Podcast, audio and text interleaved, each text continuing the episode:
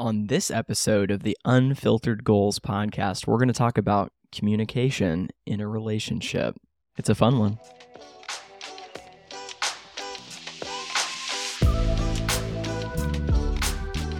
Welcome back, everybody. Episode seven. And we did miss a week. We did. We apologize. There's a little bit to talk about there where I got super, super busy with work, new projects coming in, also trying to, to hire another engineer. But then also, one of my good buddies had a bachelor party, so we traveled. And by the time I got back, I was exhausted. Plus, we just were not prepared to record. So we appreciate you being patient with us as we skip the week. We know and we heard from some of our fans out there that they they really missed hearing us. So we appreciate that you did miss us. Well, and I think it's important too to note that like we don't want to half-ass anything. And so yeah, if we didn't have like real meaningful content to give to you guys, we would rather just not give it at all.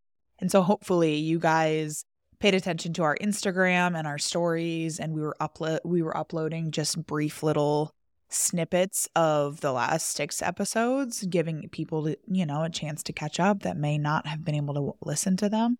And now we're back. We are back. Oh my God. Boone has his head into the couch and doing a dance move I've never seen before. I honestly wish we were video recording this. But that was that was wild. That was the dog version of twerking, is what that was.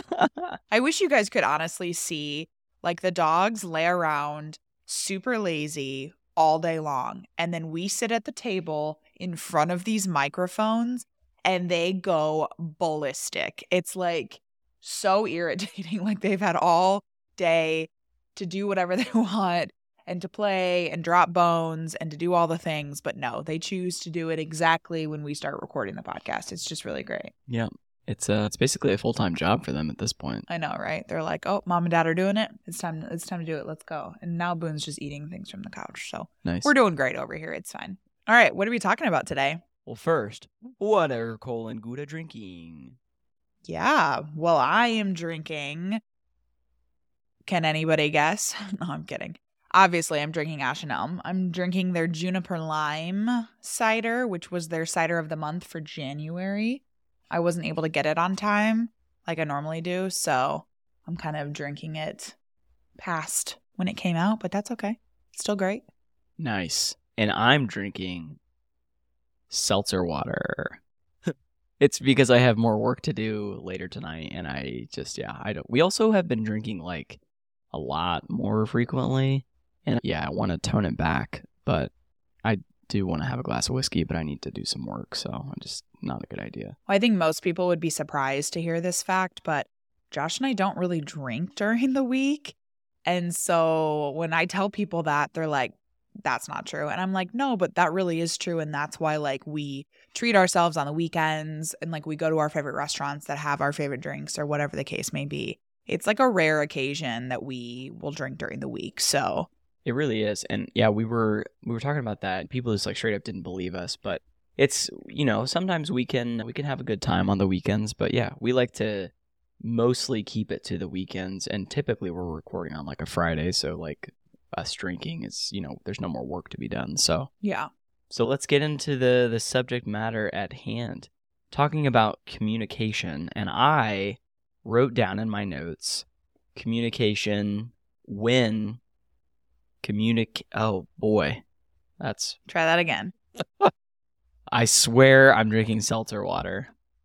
Communicating when you communicate differently. That's definitely not going to be the title, but that's more or less the theme, I think, of this episode. We wanted to talk about today how when your, we're going to speak to it, love language, your communication style in a relationship, what it can do to the relationship what is it you know how do you resolve arguments? How do you just go about conflict in general? Like what what do you do? And we want to talk about its importance today. I wish we had a guest today to like or another couple to talk to about but let us know on instagram what you what you get out of this episode and maybe if you've had your own experiences when it comes to difficulties when communicating in a relationship.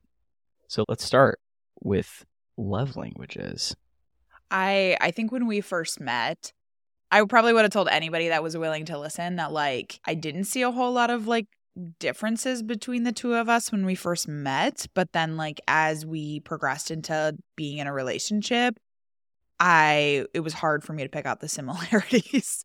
I would say as people, you and I are very different people. Mm. Just like I mean everything from you are a very analytical person, I am not. For I'm sure. an emotional person. Our careers are very different. They play to our strengths, you know, all the things. I wouldn't consider us to be opposites, but I don't think that I think personality wise, we have a lot of similarities, right? We're both pretty laid back, pretty easygoing. You know, we're able to like adjust and go with the flow, but we can also be kind of hard headed and stubborn and things like that. So, like, I think personality wise, we've got similarities, but overall, especially when it came to like our love languages and our communication styles, I feel like we could not be any more different. I definitely agree with that. I well, it's like any relationship, you know, you start you start peeling back the layers and you start to see someone for who they really are. You know, like there's the initial attraction and then there's the oh, I play tennis too. Like those Right. types of things. Mm-hmm. And then you realize like, oh yeah, he's an engineer and he's going to think through everything analytically. She's a social worker, so she's going to think about feelings and what the brain is doing. So, yeah, it's different and, you know, I think pretty much everybody experiences this unless you're having a surface level relationship. And in that case, let's have a conversation because I don't know if that's that's great. But it's yeah, it's a natural part of, you know, growing with someone and and being in a relationship for for a longer period of time. So going off that topic of love languages, when did you realize my love language was different from yours? Basically, as soon as I met you, I was like, Well, I that that's mean, not true. No, it's not true. But I would say that, like, once we, I wouldn't say, like, on the first date, you were all over me or anything like that. If anything, it was the opposite. So I probably gave you the, like, impression that, like, physical touch was super high up on my list because I, you know, listen back to a few episodes. I started making out with you first, like, all of these things, right? But I would say it was probably, I don't know, like a few dates in when you started feeling more comfortable with me is I feel like when your love language came like spewing out of you. and I was like, oh, okay. Because I want to make things very clear here, people. When it comes to the five love languages, and like, I, yes, I've read the book, I've taken the test, I've done all the things, right? Gifts and physical touch are like dead even tied for last on my list. And this is remember because I think what people forget about the love languages is like this very important thing.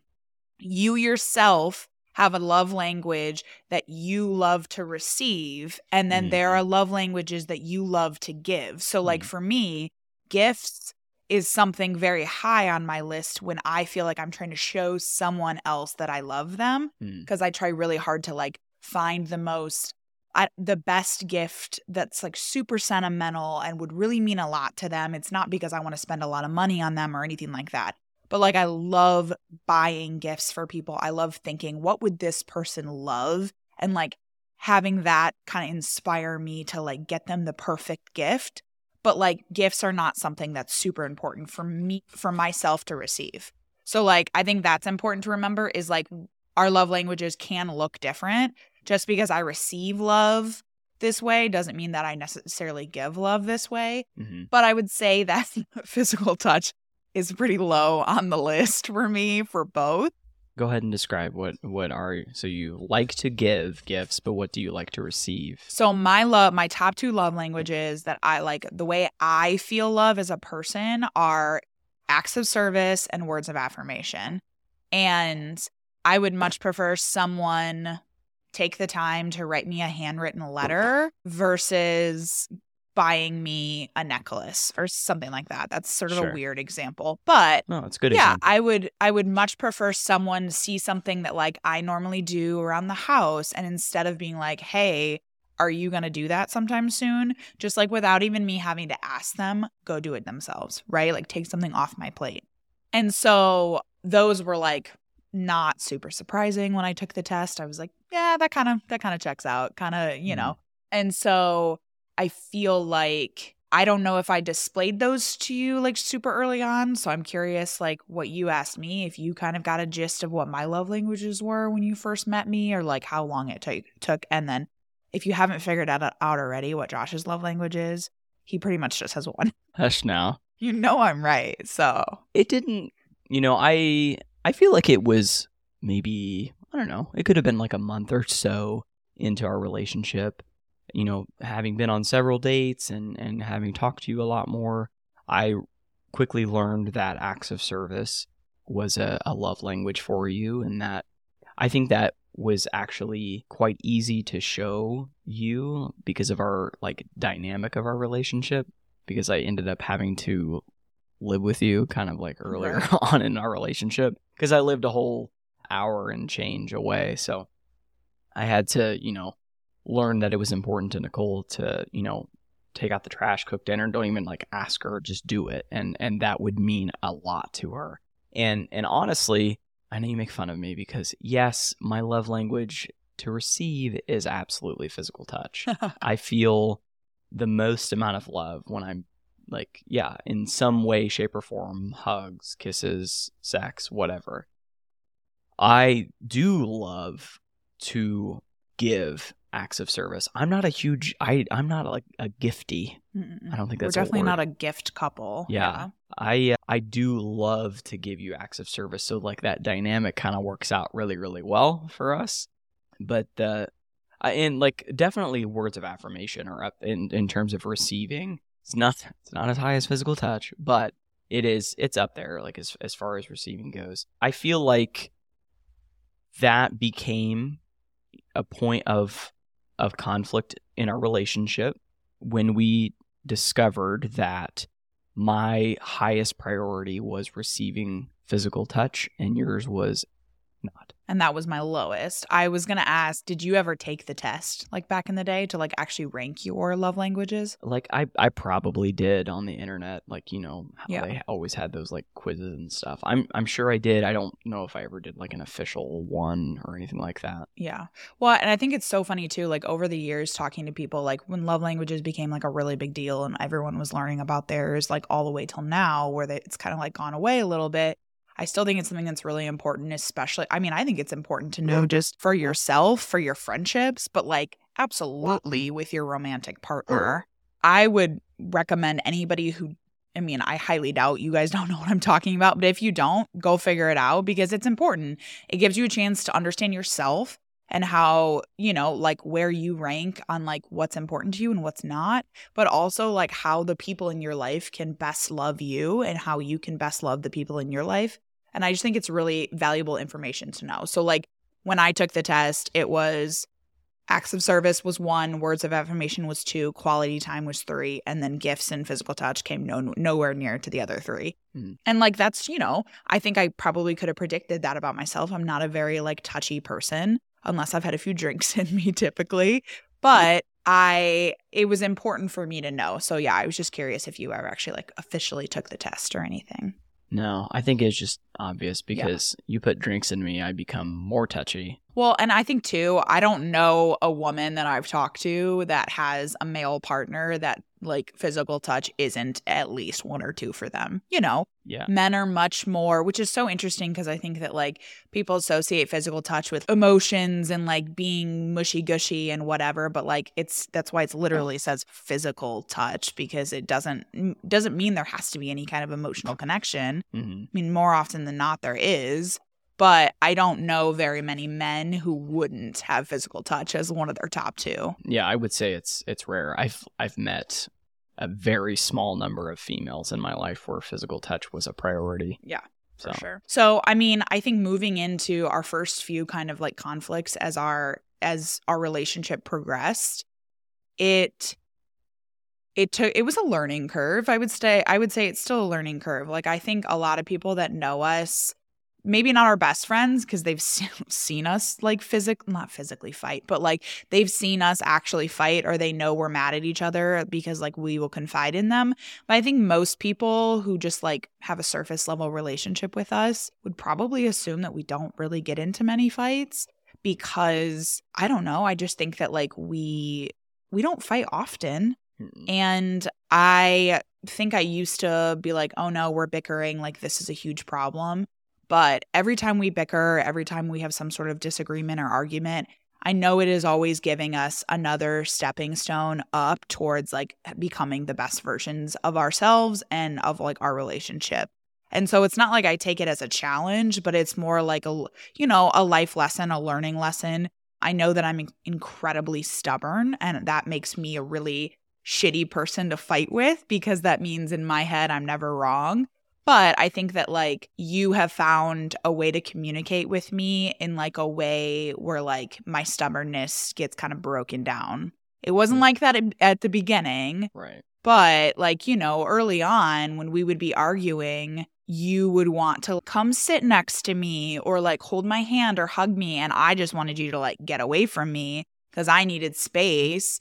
And that was like something that very much went against who you are as a person, how you communicate, how you want to solve any kind of disagreement. And, you know, I think that that was a really hard thing for us to kind of get past mm. because when we're angry as individuals, we need very, very different things.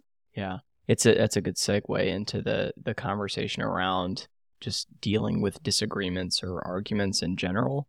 I'm I am the analytical type. I want to look and see what is it that's wrong? What do we need to do right now to to solve it? And then okay, let's let's move on. That does not work for uh, Miss Stubborn over here and Miss Emotional. So when I am upset about something, I I mean I know people are always like it's it's become like a taboo phrase nowadays or whatever that like someone's in their feelings. Thanks a lot Drake for ruining that for us. But it's true. Like when I am feeling emotional or I'm feeling really any kind of emotion, I need to just like be left alone in my feelings for a hot second. If that means that like he needs to physically get out of the room, that's usually what that means. Like, go do your thing for a little bit.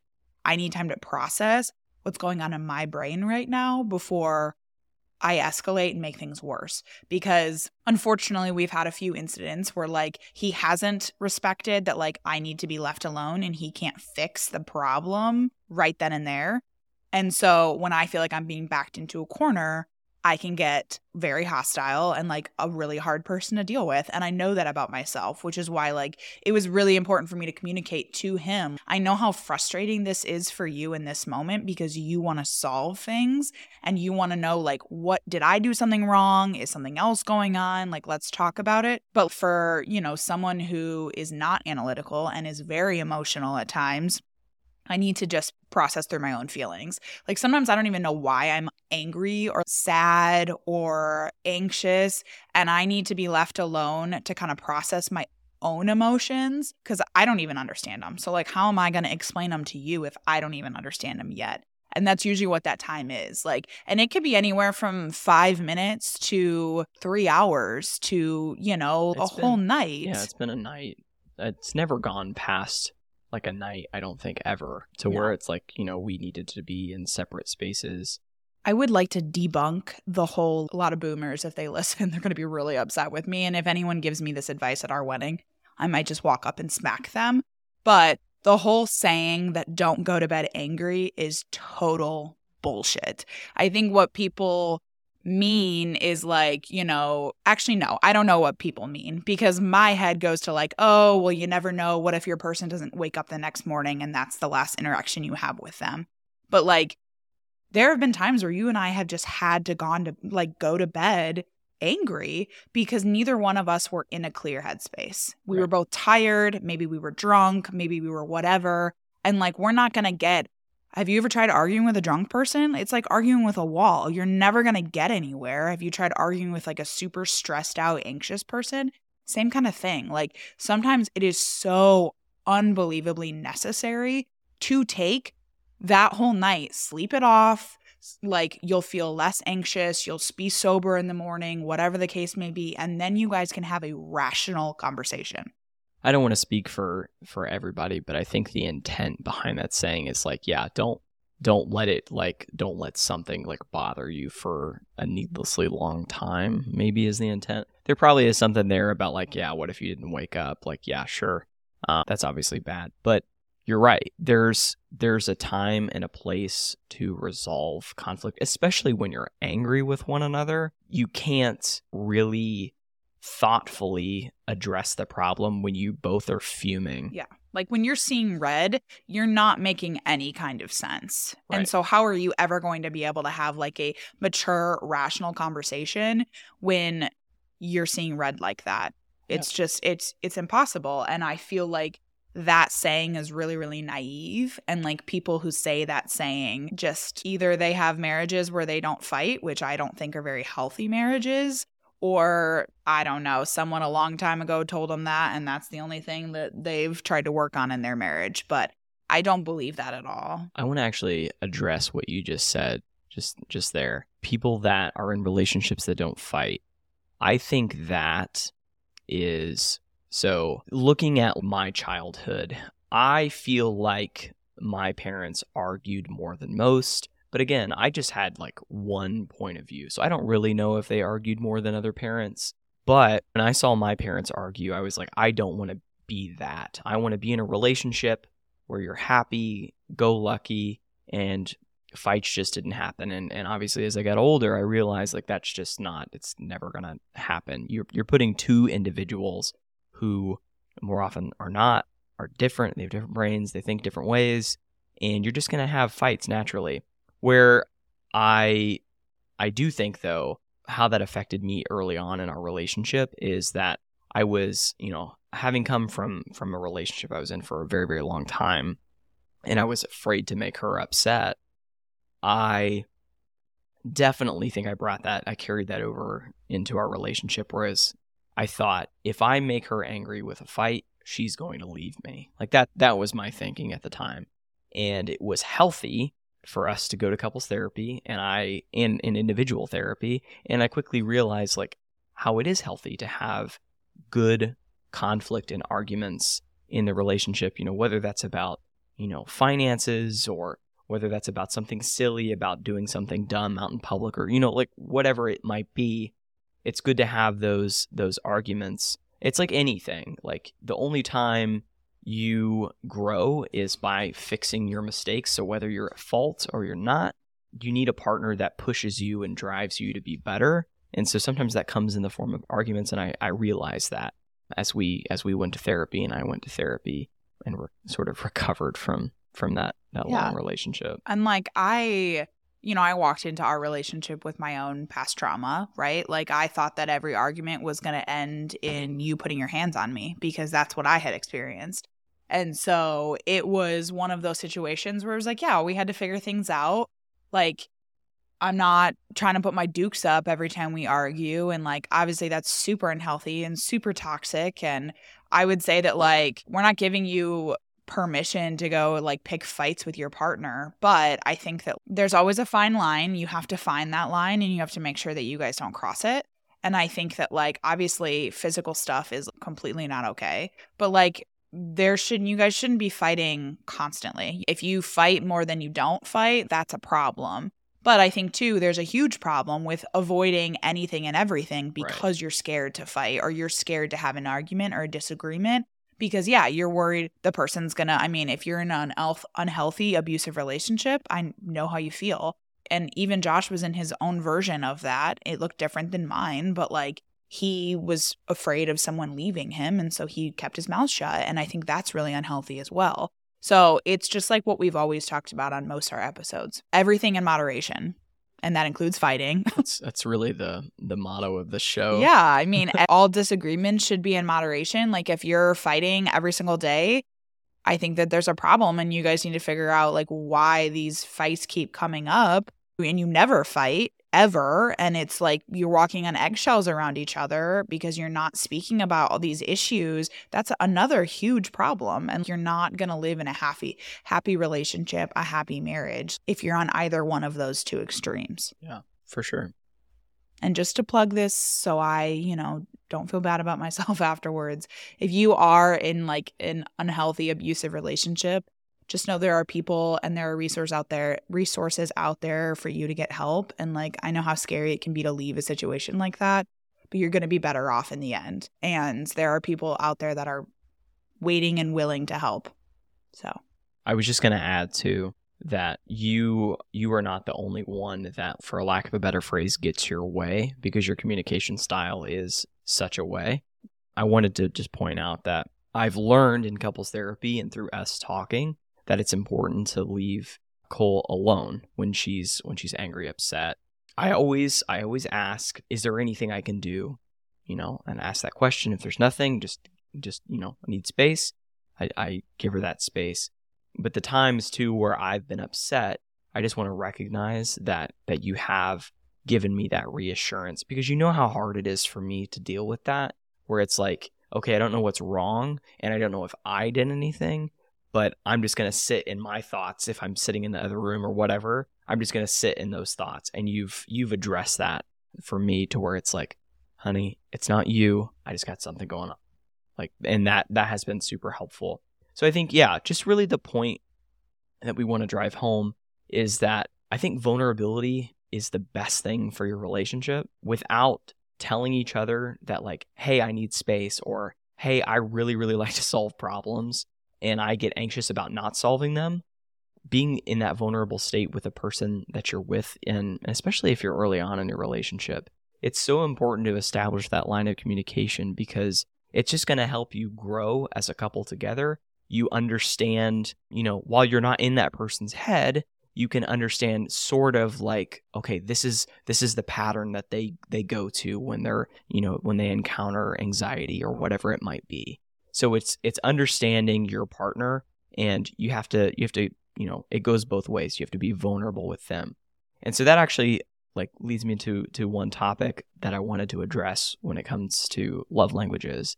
And it's what if that love language becomes a problem in your relationship? So we've experienced it definitely. It's, you know, it's gotten obviously way better because of therapy and we've talked about it a lot more.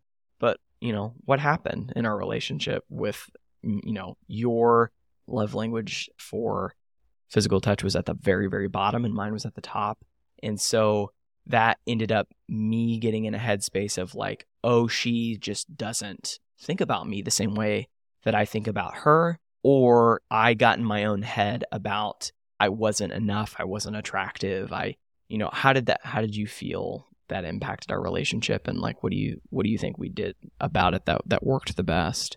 I think for a long time, where I was getting frustrated was like I felt I was making an effort to be more like physical with you. And I want to make it very clear to people like, this is where Josh and I I's like, this is where we weren't seeing eye to eye. Because in my head, I was imagining that when Josh thinks of physical touch, he thinks of sex or some sort of sexual act, right? Love languages, I just don't promote any kind of extreme like in any in any part of my life at all ever. I think extremes can be very very dangerous and like extreme good, extreme bad, whatever. If it's on the extreme end of the scale, I think it can get people into trouble. And so I think that when people look at love languages, so like I'm going to use this as an example. I knew somebody who was being taken advantage of because this person made them like believe that their love language was gifts. So this, you know, person who was very kind of naive and just like wanted to be loved was buying this person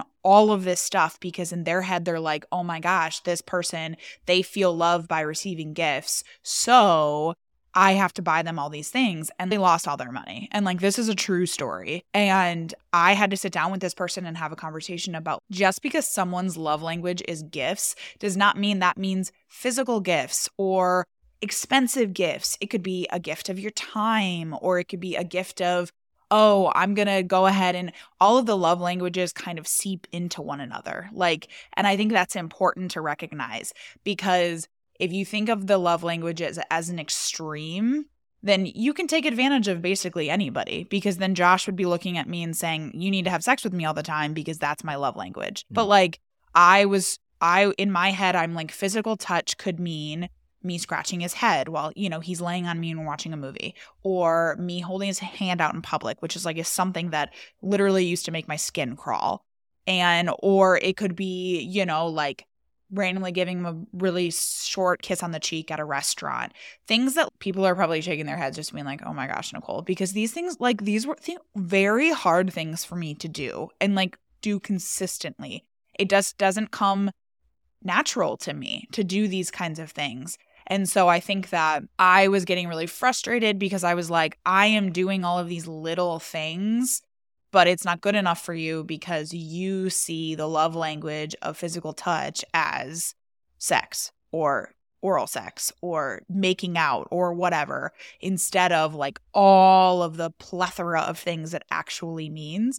And that's a conversation that we had to have Mhm. several times in therapy, out of therapy, but like there was that huge disconnect I think that we were having, which made this like a huge battle for us. Yeah. What's your perspective? Well, yeah, I would, ju- I would just say that we, we did have the conversation multiple times, and it, yeah, it, I think there's just there's a myriad of reasons, all of which we probably can't get into, but like why physical touch like became sex and like so valuable to me is like that's what happened in that six year relationship. Like it was it was used as manipulation. Like it's whole whole conversation. But I will say Cole mentioned that we talked about it multiple times in therapy, out of therapy. That is the important part is like not giving up on your partner and like sure you were frustrated, but like it took me a minute to figure out okay, it's super super valuable to get that kiss at the restaurant or you holding my hand across the street because this is something Cole just does not do. So it's it's a combination of recognizing the value in the the effort someone is putting into this love language and seeing it for what it is and then putting that on the same level that what you expect to receive whether that's sex or some you know like a gift or what whatever it is it's putting all of those things on an equal playing field especially when you know that your partner has to put an effort to even go into that category. Yeah my my perspective really it was it was difficult at the beginning especially because like i had mentioned earlier I saw sex as love, affection, and attraction. And so when I like, you know, when we would have our our spurts of of not having sex or or just like being physical, I saw that as oh, okay, she doesn't find me attractive. Like like what am I doing wrong or do I need to, to work out more? Like wh- whatever it was. And when in all reality, I was either on my period or I was having really bad stomach issues. Well, it, uh, honestly, so like this is a whole other conversation, but like anxiety played a huge role in 100%. our sexual life together. My sex drive is a yeah, as an individual, like 100%. Like that that was like a, a whole job situation and and we're in a much better place now. All that to say, because we talked about it and we talked about it consistently. Over and over again therapist no therapist. The key point though is that we were vulnerable with each other. And i you know like at times because like you would get so upset with me like asking for sex i got to a point where i was like okay well i'm just not going to ask anymore. Or i just like i don't i don't even want this anymore. Don't even like desire it anymore and like that was like the complete opposite that opposite. That's that whole all or nothing coming out of me.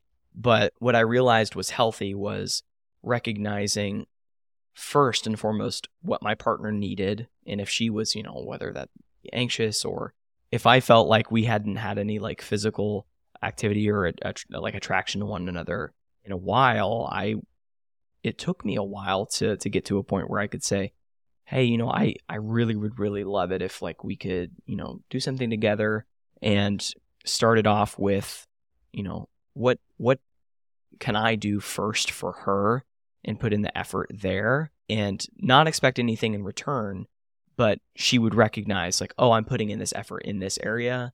I need to put in effort in this area for for my partner. And so like it's having that it's having that open line of communication, that back and forth and being able to say, "Hey, I feel like I'm I'm not getting what I need in this area and just having that conversation.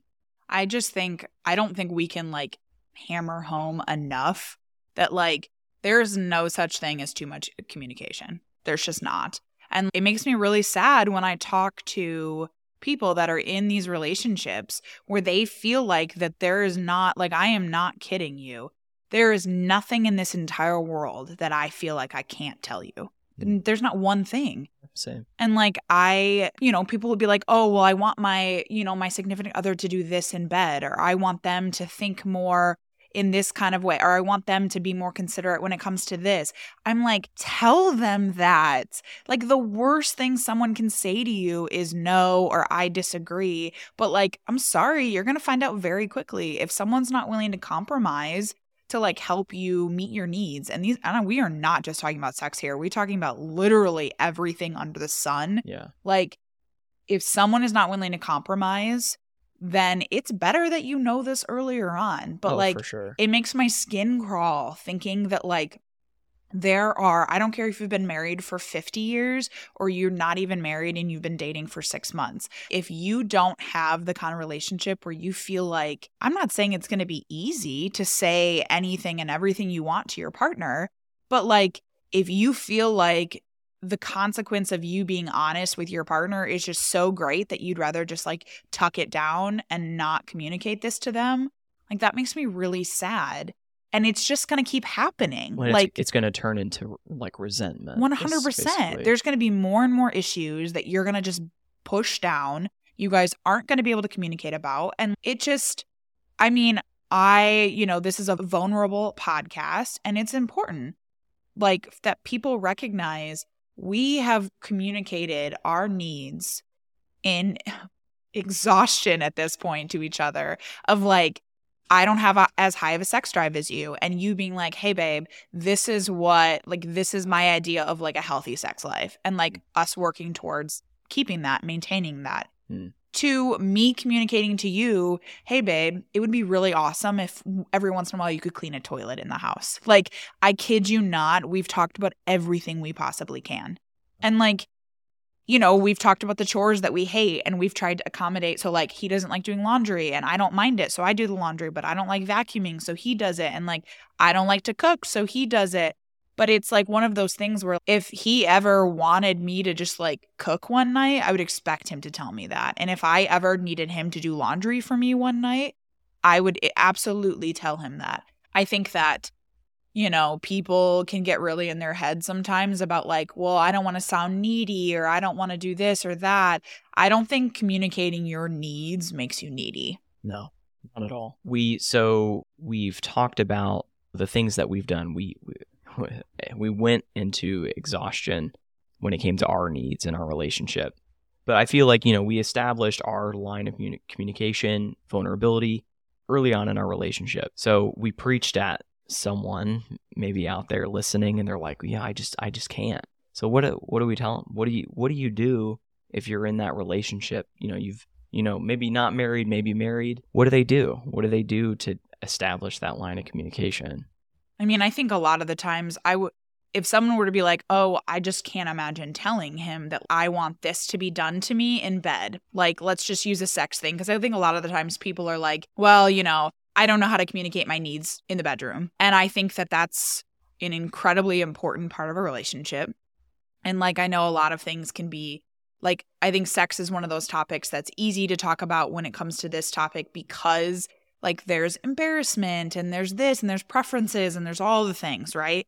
And I think that, like, first you need to ask yourself, why is it you feel like you can't tell your partner, like, hey, I want this, or I don't like when you do this, or whatever the case may be. I would ask yourself, why is it that I feel like I can't tell them? Is it because I'm worried how they're going to react? Is it because I feel like they won't listen to me? Like, what is the reason? And then uh, that is something like the underlying issue as to why you feel like you can't communicate. You need to build off of that. And I hate to say it, but communication is a risk. Absolutely. Being vulnerable is 100% a risk. And relationships would be nothing without risk. Yeah. Just well, it's nothing. relationships are trust and inherently trusting someone is risk. And am I, am I saying that everything you ask of your partner has to be done? Absolutely not. This is not a perfect world where each person who are so different and need such different things get every little thing that they ask for. Mm. But if it's really something important to you and like it's going to make you a better partner and a better friend and a better whatever, you need to be able to ask for it. If you're afraid to bring up a certain subject with your partner, again, that worries me. And I would ask you to ask yourself, why is it that I'm worried about this? Is it because of all the things I already mentioned? And then at that point, it's just you need to evaluate is this a risk I'm willing to take? If not, I don't know if that's your person. And if so, you just got to take the leap and take the risk and bring it up. And if it, you know, if he doesn't or she doesn't respond the way you want them to, I will recommend until the day that I die, there doesn't need to be a problem in order to go to therapy. Therapy can just can be a really, really great, great way for each person to communicate exactly what's going on in their head and exactly what's going on in their own world with a third person to not only mediate, but like push one another with questions and observations and just all the things. Like, I would recommend, especially couples therapy, to every couple out there on the planet. And it's not because there's there has to be some huge issue. Like it's not like, "Oh my gosh, we're going to get a divorce if we didn't go to like couples therapy." Like I don't think we really had that too big of issues be like, "Oh my god, we need couples therapy." It helped but us. it was a proactive Yeah. step that we wanted to take for our relationship and it has like done amazing things. It's it's set us up for success. Is exactly what it did. Here I am getting on another soapbox on another episode. Why are we surprised by this? We're gonna call those segments Cole Soapbox. Oh my gosh. All right, y'all. Thanks for listening to this episode of Unfiltered Goals. Glad to be back. We love y'all. Thanks for listening. We'll catch you in the next one. Bye. Bye.